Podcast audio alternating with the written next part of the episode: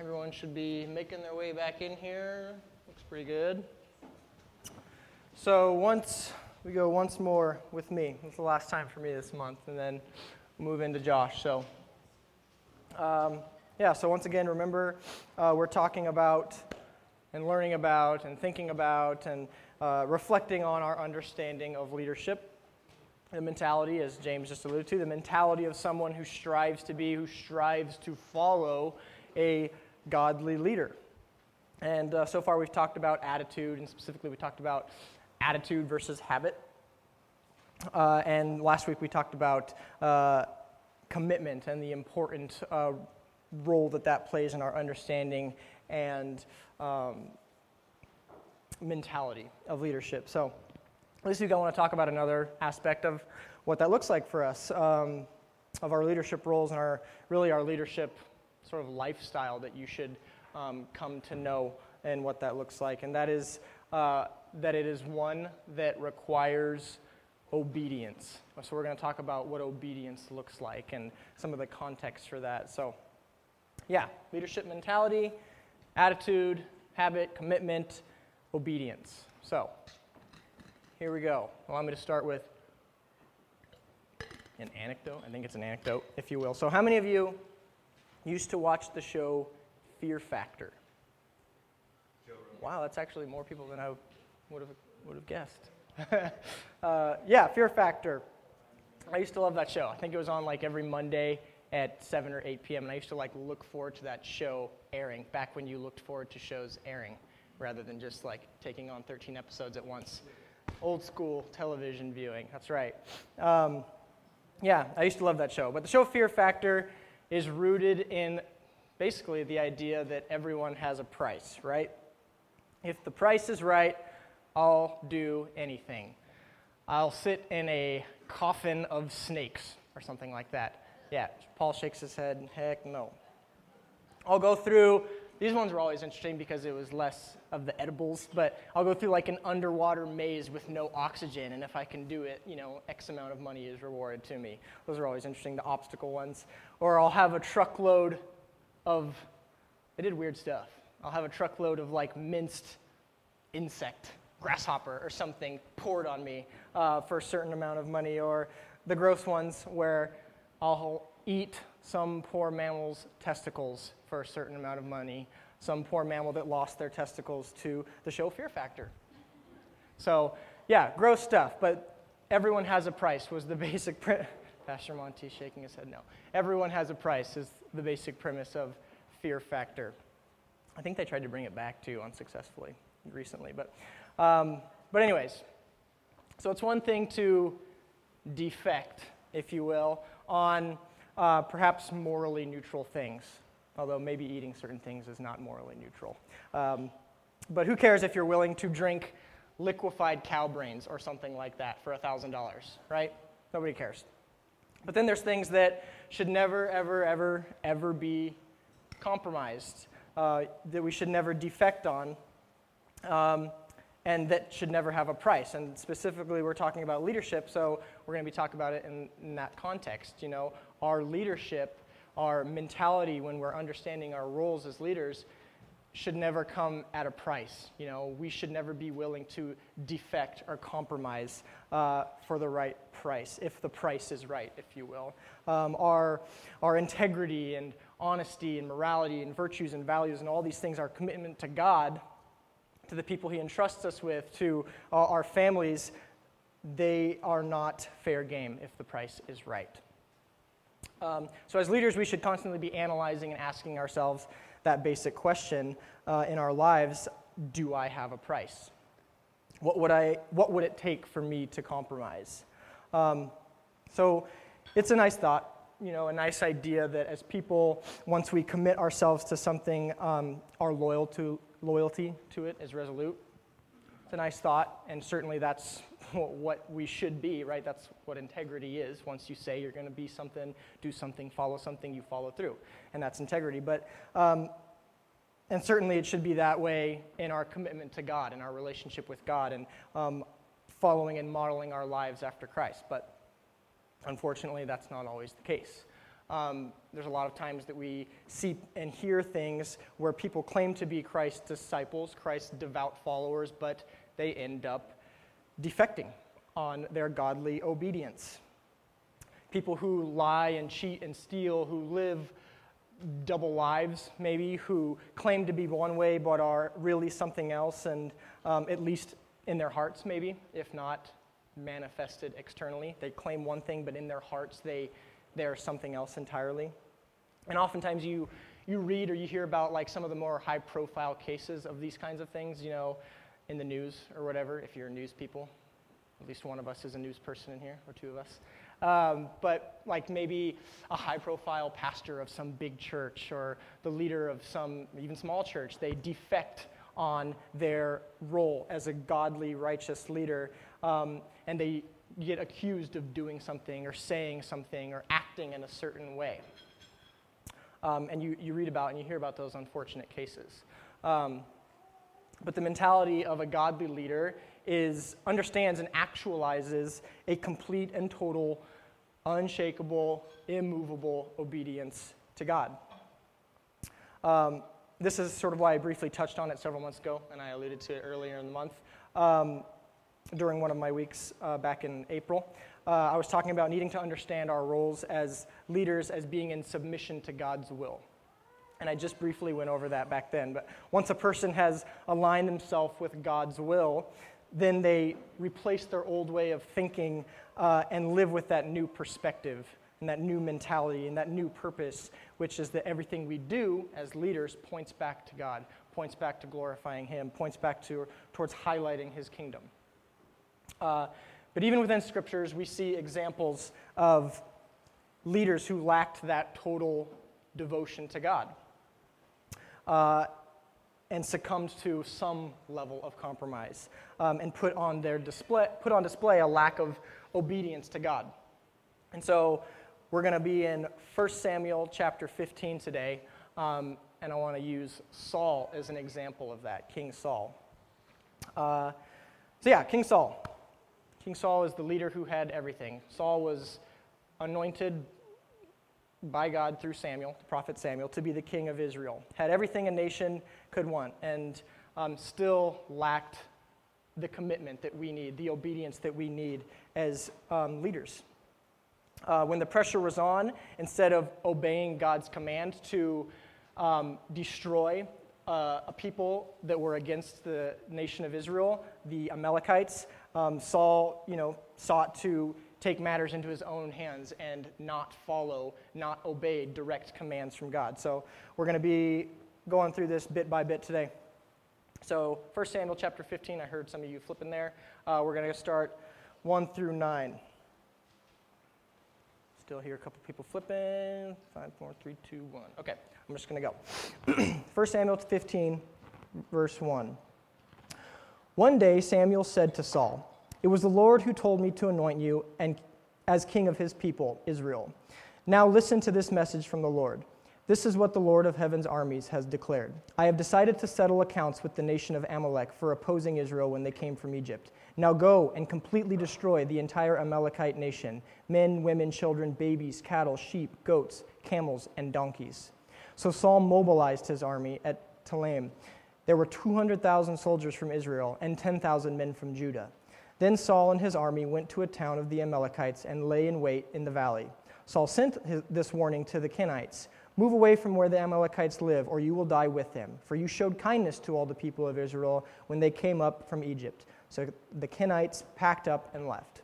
Then Saul slaughtered the Amalekites from Havilah all the way to Shur, east of Egypt. He captured Agag, the Amalekite king, but completely destroyed everyone else. Saul and his men spared Agag's life and kept the best of the sheep and goats, the cattle, the fat calves, and the lambs, everything, in fact, that appealed to them. They destroyed only what was worthless or of poor quality.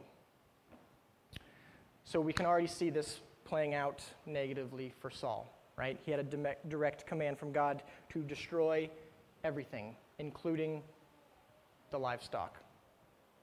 Um, but Saul's price for defecting for disobedience was capturing a defeated king to lord over, and money in the bank through capturing of all the livestock, which back then that was money in the bank, right? Livestock. That's what um, sort of showed what, that was a major wealth indicator. Uh, and much like many people do, Saul thought he could rationalize away clear instructions that were given to him by God through Samuel. Uh, and we see this um, kind of thing play out. Many of the great people in the Bible struggle with major character flaws. Not that we shouldn't take the best of them um, and you know leave the worst of them um, as we adopt you know their their level of character. But um, we see that character flaws play out in many people in Scripture, right? We see Moses having anger issues, for example. We see Solomon being kind of full of himself, or uh, Samson having self-control issues, or you know the list goes on. A lot of the iconic people in history in Scripture um, aren't perfect. Um, and so for King Saul, it was, I don't know, perhaps insecurity or something, taking matters into his own hands rather than trusting in God and obeying commands from him. He was more concerned in gaining prestige uh, in the eyes of men than in pleasing God, and it's that insecurity that causes Saul to rationalize his rebellion. And we'll see that in just a minute. But first, we see how God responded to the actions that King Saul took. So, verse 10 and 12. Then the Lord said to Samuel, I am sorry that I ever made Saul king, for he has not been loyal to me and has refused to obey my command. Samuel was so deeply moved when he heard this that he cried out to the Lord all night. Early in the next morning, Samuel went to find Saul. Someone, someone told him Saul went to the town of Carmel to set up a monument to himself. Then he went to Gilgal. So God responds in anguish and agony at the lack of obedience that King Saul showed. Um, and he said that he regrets ever making him king because he did not obey his instructions. And um, I want to touch, touch in on that the significance of the word obey. There's something significant to learn from that historically and, you know, diving deeper into. Um, and understanding its, you know, context, and specifically its historical context with understanding God's covenant with his people, uh, Israel, um, and allowing us to see like um, an insight into the relationship his people had with him and vice versa. But this is one of those words in Scripture, obey, where our English ape, horrible language doesn't really do it justice. Um, the word that's translated comes from the word Shema, the Hebrew word Shema, and we see it translated here in several other times in Scripture, Old and New Testament. Obviously, New Testament would be Greek, but the truth is that there's, there isn't really a, a, a Hebrew term for obey as we know it, just like there isn't really an English term for Shema. I heard or read earlier this morning that in Hebrew, there's like less than 10,000 words total, but in English, there's like 100,000 or something. So you can see there's a significant difference um, just in terms of translating things. Um, and in case you didn't know, and for you know Bible study people on Fridays, um, this serves as a reminder. But uh, oftentimes in other languages, and especially within the Hebrew and the Greek that we get in Scripture, um, there's either like entire concepts, and sometimes they're like in intricate detail um, that are expressed in just one word or a couple words. Um, entire like ideas and concepts that don't translate well in English. And this is why we always talk about, this is why James last month was just going over with, uh, what's it called? What's called, James? Your, uh, sure, but your blue letter Bible you were using? to, de- to dive deeper into translation and understanding what Scripture is actually saying. So when we think of obey, we often take it for granted, right? We think it's just to listen, to follow, and we sort of just leave it at that. It doesn't really have too, too much of a profound meaning. It should. Obeying is, you know, it's what we're called to do. Um, but we take it for granted, just like a lot of things, just like a lot of um, words and, you know, calls to action. But the term Shema, or the phrase Shema Lavat in Hebrew, means to hear with your heart. So already you can sort of take more from that than obey. But to hear with your heart. A hearing heart that is intent on or committed to doing whatever God commands. And this was the basis of the relationship God had with his people to do as he commands, full stop. No questions asked. Do as he commands. Go, leave this place, do this, cross this. The list goes on. Do as he commands. To hear God with your heart, to know what God is saying is trustworthy, that we can lean on it, that we can stand on it. And the first time it's used is in chapter 3 of Genesis in the beginning, uh, directly following Adam and Eve's sin and eating of the fruit from the tree. Immediately following uh, their disobedience, they heard from their heart the Spirit of the Lord walking in the garden. Uh, they, to hear Shema is hearing with understanding, uh, attention, and with a response. And so they heard God with that, with their heart, with the response. And when God called out, Where are you? in the ch- third chapter of Genesis, he wasn't asking that because he didn't know where Adam was, right? An all knowing God, of course, knows everything.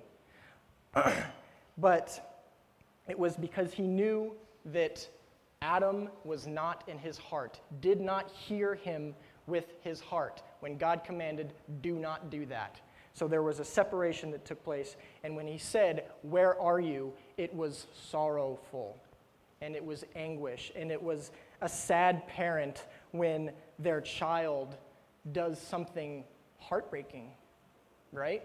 And that is not easy. like when you know you taught better, but your child does the opposite and does something the worst thing they can do in this case, which is disobey and separate themselves from God. Obedience is a supreme test of faith. To hear with your heart is a supreme test of faith in God and in reverence of God and in trust in God. And it was the one important relationship, the one important, supremely important thing that God's people make sure that they do. As I said, hear with their heart, respond to God's command in action. The one thing that must not be broken. We're going to go back to Samuel uh, starting at verse 13 now. When Samuel finally found him, found Saul, he greeted him cheerfully. May the Lord bless you, he said. I have carried out the Lord's command. So Saul treated, uh, you know, met Samuel cheerfully. Then what is all the bleating of sheep and goats and the, and the lowing of cattle I hear? Samuel demanded. It's true that the army spared the best of the sheep, goats, and cattle, Saul admitted, but they are going to sacrifice them to the Lord your God. We have destroyed everything else. Then Samuel said to Saul, Stop. Listen to what the Lord told me last night. What did he tell you? Saul asked. And Samuel told him, Although you may think little of yourself, are you not the leader of the tribes of Israel? The Lord has anointed you king of Israel, and the Lord sent you on a mission and told you, Go and completely destroy the sinners, the Amalekites, until they are dead. Why haven't you obeyed the Lord? Why did you rush for the plunder and do what was evil in the Lord's sight? But I did obey the Lord, Saul insisted. I carried out the mission he gave me. I brought back King Agag, but I destroyed everything else, everyone else. Then my troops brought in the best of the sheep, the goats, the cattle, and plunder to sacrifice to the Lord your God in Gilgal. But Samuel replied, What is more pleasing to the Lord, your burnt offerings and sacrifices, or your obedience to his voice, to hear his voice with your heart. My words. Listen, obedience is better than sacrifice, and submission is better than offering the fat of rams. Rebellion is as sinful as witchcraft, and stubbornness as bad as worshiping idols. So, because you have rejected the command of the Lord, he has rejected you as king. Pretty sad. Pretty sad consequence for someone who disobeys direct commands from God. Saul continues, as you see in the beginning of that section we just read, he continues on and attempts to like layer lie after lie and distort the narrative and distort the direct command that he had from God. And he says, I'll do this so I can offer a sacrifice. You know, isn't that good? Saul, in his mind, you know, redefined what God had told him. He changed it to fit with what he actually wanted, with what his heart actually wanted, rather than his heart for what God wanted. He says, I did obey God. I did everything he told me to do. I went there, I destroyed everyone, so on and so forth. I brought back the king. Isn't that what he told me to do? And when we when Samuel or sorry, when Saul rationalizes, when we rationalize, we end up believing lies that we tell ourselves. We end up going deeper down that dark rabbit hole. Um, and it was in this way that Samuel sort of missed the point entirely of why God wanted him to do that and what God wanted him to do. Um, and a lot of the times you see people doing exactly what Samuel did, hiding behind religious activities or something, playing church because we think, what's up? Saul, sorry, I keep, yeah, sorry if I keep mixing Samuel and Saul. Saul's the king, bad king, Samuel the prophet. Forgive me if I keep mixing them up. Uh, yeah, a lot of the times we see that with people too. They want to play church, they want to hide behind you know, actions and activities that they think are good, that they think God wants, rather than what God actually wants. And so, fortunately, uh, God sees through that. As Rose just shared in her praise and prayer, God sees through us and sees into our heart and sees what our actual desire and motivation is. And Samuel reminds Saul that it's obedience that God craves, to hear him with your heart more than anything else. Obedience being the aspect of our godly leadership mentality that sincerely listens and trusts in God in our heart above all else. We'll finish out this section, verse 24. Saul admitted to Samuel, Yes, I have sinned. I have disobeyed your instructions and the Lord's command, for I was afraid of the people and did what they demanded. But now please forgive my sin and come back with me so that I may worship the Lord. But Samuel replied, I will not go back with you. Since you have rejected the Lord's command, he has rejected you as king of Israel. As Samuel turned to go, Saul tried to hold him back and tore the hem of his robe. And Samuel said to him, The Lord has torn the kingdom of Israel from you today and has given it to someone else, one who is better than you. And he who is the glory of Israel will not lie, nor will he change his mind, for he is not human that he should change his mind.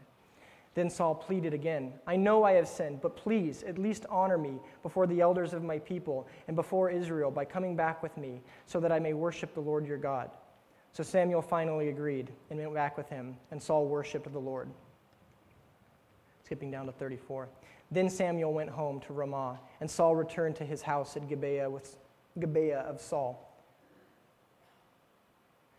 Samuel never went to meet with Saul again, but he mourned constantly for him, and the Lord was sorry he ever made Saul king. When God says what he did, when it says that in Scripture, that he was sorry that he ever made Saul king, this is not God admitting a mistake, right? I think we can hopefully agree that God doesn't make mistakes. But God does agonize. He agonizes over people that go astray. Specifically, he agonizes over a leader he appointed who had strayed from God's commands, from trusting in God. and so, this is not God admitting, uh, yeah, mistakes, but just anguish as a parent, right? As I said earlier, as a parent who sees their kid going in a direction that they had no intention of them ever going. And it was immediately, if we were to read the next sec- chapter, it was immediately following this, immediately following uh, Samuel or Saul, Saul's disobedience, that God appoints a new king of Israel. Does anyone know who that new king was? There you go David. And I would suggest to you, pretty confident, that it's not a coincidence that David is known as what? Boom. Bingo. A man after God's own heart, unlike Saul. A man who wanted to hear God with his heart, a man after God's own heart. Not that David was perfect, and we know that, and we don't hide behind that. You know, David was murderous, an adulterer, shirked duties, had a lot of mistakes, but what David was, was sincerely seeking God's heart, obedience in his own heart. And I think it's interesting going back to Saul. Um, again, you, you see him trying to rationalize his sin by blaming other people. I was scared of what the other people would do or say or wanted or whatever, um, saying he was afraid of them. Using something or someone's, someone's uh, to break his own fall, putting it before him and his relationship with God. And you see the same thing in, in other points in Scripture. You see the same thing uh, with Aaron, for example, in Exodus. When Moses is up on the mountain receiving the law, the Israelites, being the impatient and ungrateful and forgetful people that they showed themselves to be, once again were ready to turn from God by demanding a new God to follow, an idol to follow, uh, to replace God. And Aaron did what? Gave that to them. He succumbed to that. He succumbed to that pressure and restlessness uh, as his brother was literally receiving the instructions for what to do and how to be as people. Aaron builds a golden calf and has like the cojones to say, Yeah, I did that, and just out came this calf. It's totally weird. That's how scripture puts it, that Aaron didn't know. He tried to say that it was a miracle that this happened. When we try to rationalize our excuses, and it sounds ridiculous, it sounds ridiculous, and when we try to rationalize our excuses for our disobedience, oftentimes it sounds ridiculous. Uh, I don't know about you, certainly this applies to me, but how many of you remember when you were young, like remember trying to lie to one of your parents or teachers or whatever authority figure was in your life? And you, you were sticking to your guns in that lie, and you think back on it now and you think, wow, I am a fool to think that would have worked. Like, I often, you know, I often reflect on that. We talk about it often, how, how dumb we were and, you know, actions we took. And I oftentimes think about that version of me and say that if I would ever run into my former self, I would just slap me for being like so dumb to think that that was cool or that that would work, you know, that really sticking to that lie would somehow produce some sort of good results for me. Like, that's what I would do if I ran into my former self. You think about just the, the depths that you wanted to go into with that excuse, and you say it out loud now, and you're like, wow, I must have sounded pathetic and dumb to think that that was viable, believable. The dog ate my homework. I never said that. I never used that one, but that's the concept. I would assume that the same thing is true in our relationship with God that when we rationalize our disobedience, it sounds pathetic to him and it's heartbreaking to him, and he agonizes over it. When we aren't being the people he called us to be, you hear those people in those high profile cases, like I was talking about. Well, surely God wants me to be happy, or I can only do this if this, or, you know, you have to take care of yourself first so that you can take care of other people. And, you know, you hear these rationalizations and they sound bad, they sound pathetic. A brief overview of Israel's history shows that, that the fundamental problem of God's people with him was their repeated, repeated failure to obey, to obey God's commands. God always blessed their obedience, but it was their habitual disobedience which always was the cause of their constant suffering and their trials and their downfalls and their captivities. And it was their habitual disobedience which got them into this place. in Deuteronomy chapter 10. Moses says, And now, Israel, what does the Lord your God require of you? He requires only that you fear the Lord your God and live in a way that pleases him, and love him, and serve him with all your heart and your soul. And you must always obey the Lord's commands and decrees that I am giving you today for your own good. The conflict between the call to obedience and the lure of disobedience it's well illustrated in Israel's history, in the kings of Judah. Of the, what was it, 40 something kings, only a handful of them were said to have remained faithful in God's sight. And even then, a handful of them defected in the latter stages of their lives in their obedience to God. Whenever that sort of um, slippage occurred, it's because they they stopped following God. They stopped obeying. They put something else before God, decided to trust in something or someone rather than trust in God. The command to godly leadership and the mentality of that is simple. Um, I heard some of the cell groups talking about it in the last couple weeks. It's simple fear the Lord, walk in his ways, love him, obey him, serve him. But unfortunately, as people, as sinful creatures, we make simple pretty, pretty tough, quite difficult.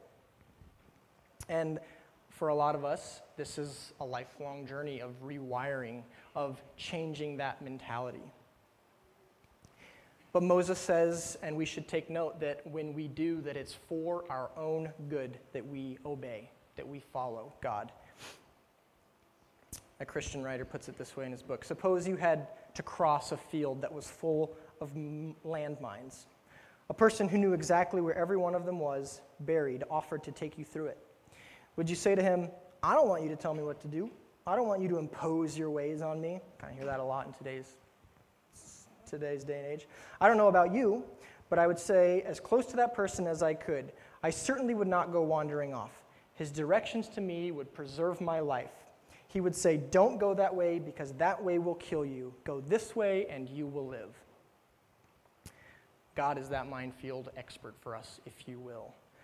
God is our guide to strong, to healthy living, to strong leadership.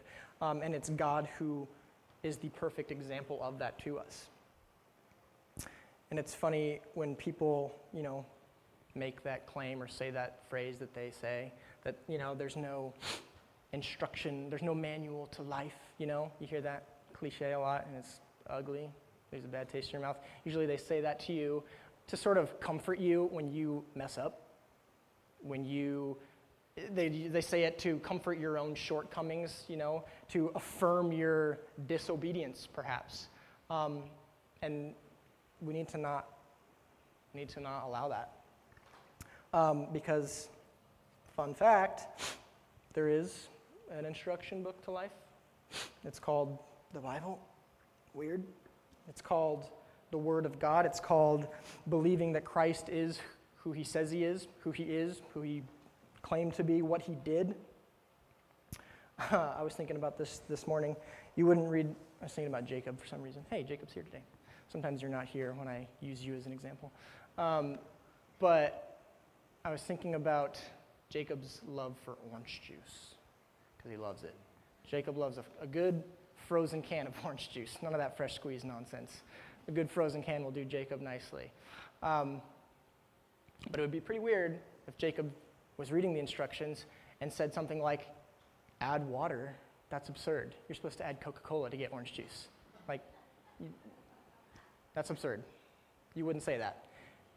You wouldn't say that. You shouldn't say that about life and accept that affirming nonsense because you mess up, because of your own shortcomings.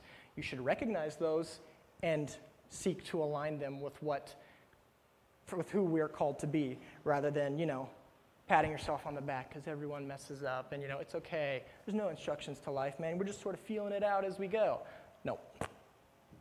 Not true. the culture and that's an example, but the culture and the world screams out to us to live our lives in opposition to God and resist, resistance to God and resistance to the law that He puts on our heart.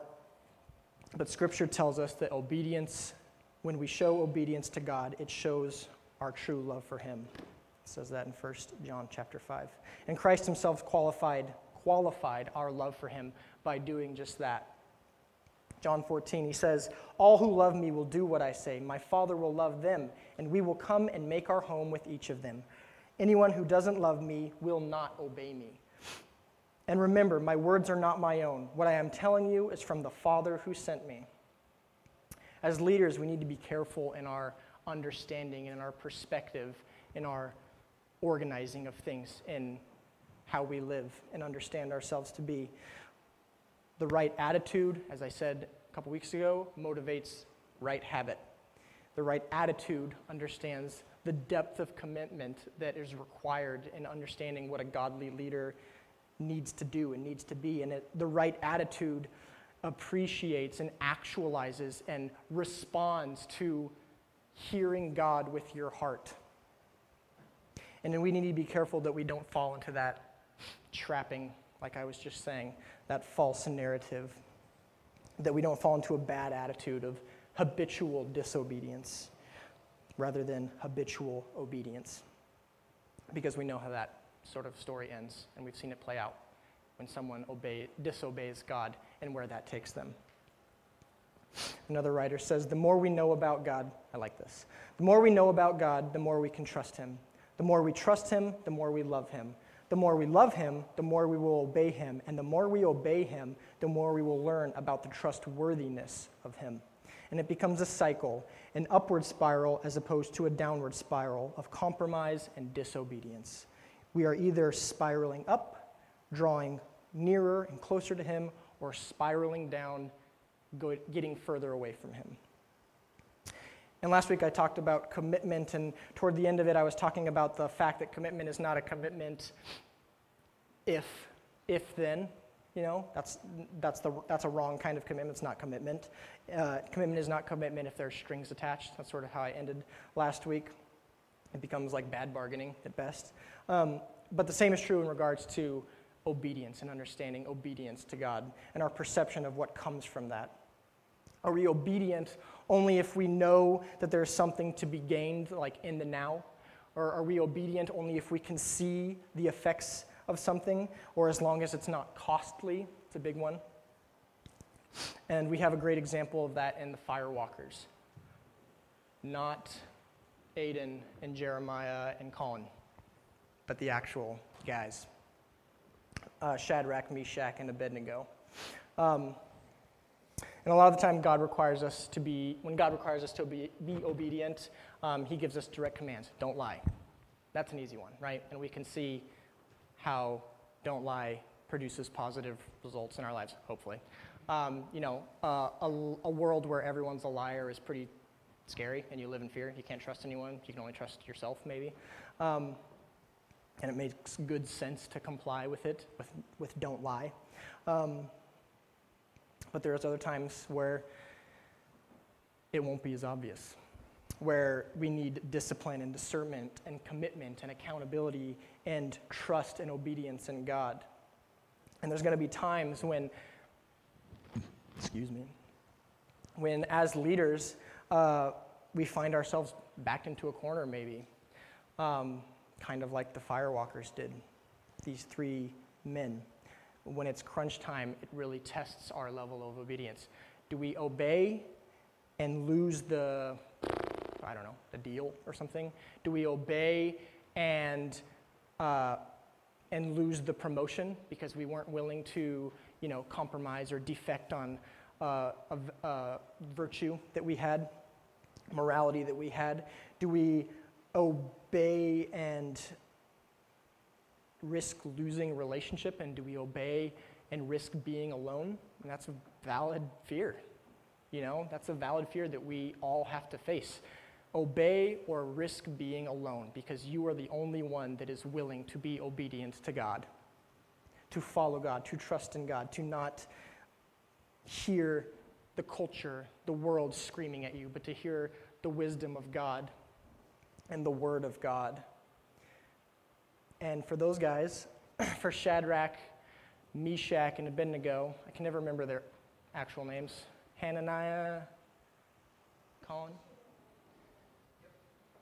Yeah, there you go. Good job. Uh, but for those guys, it was obey God and lose your life. That's about as high stakes as it gets. Obey God and lose your life. And that's the length that they are willing to go, the depths that they were willing to go in their obedience. Uh, but obedience on that level, granted it's an extreme example, but that's kind of the point. Uh, obedience on that level requires a resolute conviction, as I talked about earlier. That level of obedience is never based on what's at stake with strings attached, uh, what's to be gained or lost, but only on what is real. And so for those guys, it was easy. Well, maybe it wasn't easy. It's probably tough. You know, the furnace, the fire was real. The choice they had to make was real. The consequences were very, very real. But God is real, and God is bigger than all of those other things. And so they went all in on that. That's where all their chips were in God, regardless of anything. Obedience to Him, not defecting on who they were supposed to be, what they were supposed to be doing. And then, of course, we have the supreme example um, in Christ. We have the example of him and his level of obedience in the Garden of Gethsemane and the ultimate statement of obedience the Son of God and what he was willing to do. What Jesus wanted at that moment wasn't what God wanted, wasn't what the Father wanted. And he knew that to be obedient, to obey God, would be would have the highest consequences, right? He knew that to obey him would be an undeserved, unfair, unjust, unimaginable, emotional pain and experience and an agonizing physical death, which is exactly what he got. He was fully aware of that. And yet, what did he do? He still professed obedience and submission to God's will rather than what he wanted. And that is profound because he is God. It was in the garden, as I alluded to earlier, it was in the garden that Adam birthed a very long history of disobedience.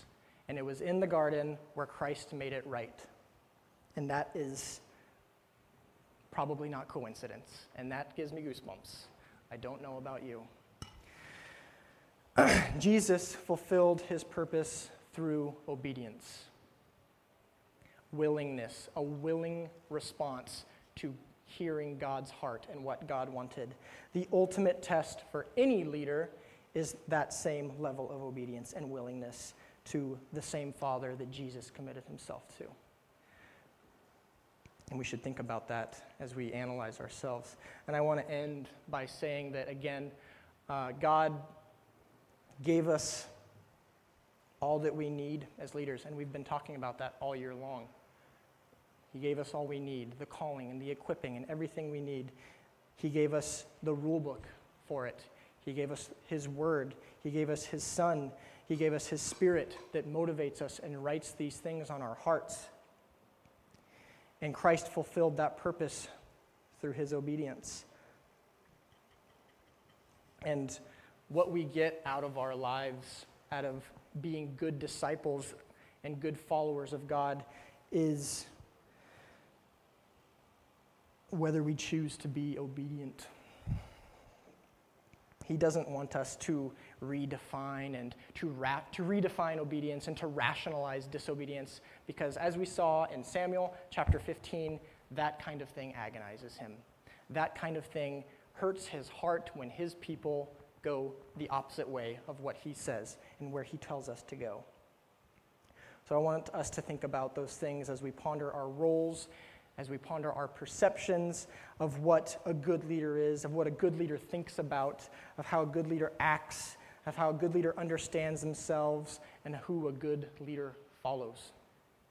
So I have five questions which I'll post on the ABFS thread because Josh can only do so much typing. The first question Do you have a price? Are you a fear factor player? Do you have a price? What would it take for you to compromise, to disobey, to defect? There's a really terrible movie by Martin Scorsese about that, about defecting and rationalizing your defecting. It's called Silence. I don't recommend it, but if you so wish, watch it. To what degree, next question, to what degree are the choices I make based on right thinking, which is, you know, a godly mentality, wrong thinking, worldly standards, or emotions, subjective subjectivity? Third, what excuses do you give to yourself and to God to explain your own shortcomings, your own disobedience? How do you rationalize your disobedience when God is telling you to move in a certain direction, to do a certain thing, to be a certain way? And lastly, who or what are you ultimately obedient to? And do you have the appropriate hierarchy in your life? These questions, I'll be honest, they suck to have to ask ourselves because no one likes pinpointing really bad things about ourselves. But that is the only way that we grow is by pinpointing that and then seeking to rectify it, to cut out the bad parts of our lives and leave the good. And when those bad parts start creeping in, to cut them out again. So, and you get that through um, constant evaluation, you get that through accountability in the body, you get that through following God's word. So I want you guys to be thinking about that. I imagine your conversations will start slow because of the nature of what we're talking about and because of the vulnerability required, but I would encourage you to be vulnerable and to analyze your lives and your obedience to God. So please go discuss those things. I'll post the questions on ABFS. 20 minutes. We know what 20 minutes means here, but please try to make it 20 minutes.